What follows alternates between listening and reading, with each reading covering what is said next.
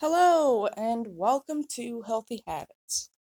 Just want to let you guys know that um vitamin J is not going to have any warnings. I'm not going to do warnings yet just because it's not it's not seen as a vitamin anymore as I said in the previous episode. It is part of the process of what the vitamins do.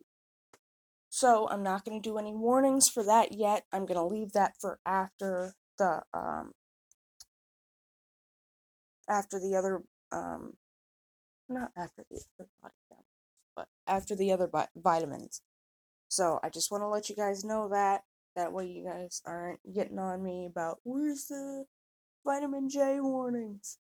No, I'm not going to do it. Uh, not yet, at least. I'm going to do that in a little bit. Uh, hopefully, you guys can be understanding about this and let me know what you thought about the video or the episode. Thank you, and remember to stay happy and stay healthy. Bye bye.